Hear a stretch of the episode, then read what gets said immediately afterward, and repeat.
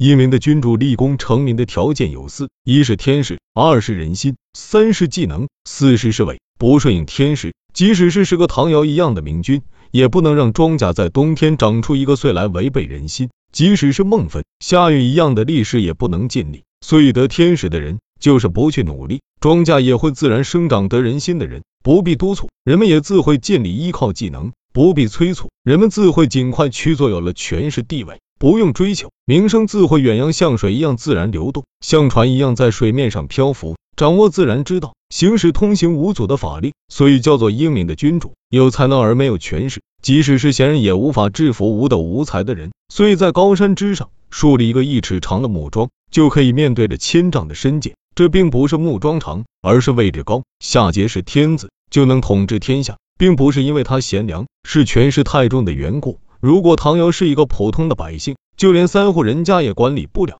不是因为唐尧不贤，是地位太低的缘故。3万斤的货物有了船就可以浮起来，几千几分重的东西没有船就会沉下去。这不是说3万斤轻而几千几分就重了，这是有权势和没有权势的区别。所以短小的东西可以居高临下，是因为他的位置高；无的无才的人可以制服贤能，是因为他有权势。做君主的，天下合力一致拥戴，所以他地位安稳；众人同心一致拥立，所以他地位尊贵。人臣发挥自己的专长，尽自己的所能，这就叫忠。尊贵的君主驾驭着忠心耿耿的人臣，长乐久安的局面就会出现，君主的功名也会远扬。名声和实际功业是相互依托而成的，形体和影子是相互对应而出现的，所以君臣的欲望和想法都是一致的，只是各自的工作不同而已。君主愁的是无人响应，所以说一只手独拍，即使再快也无声。人臣所忧虑的是不能专于一职，所以说右手画圆，左手画方，就无法同时完成。所以说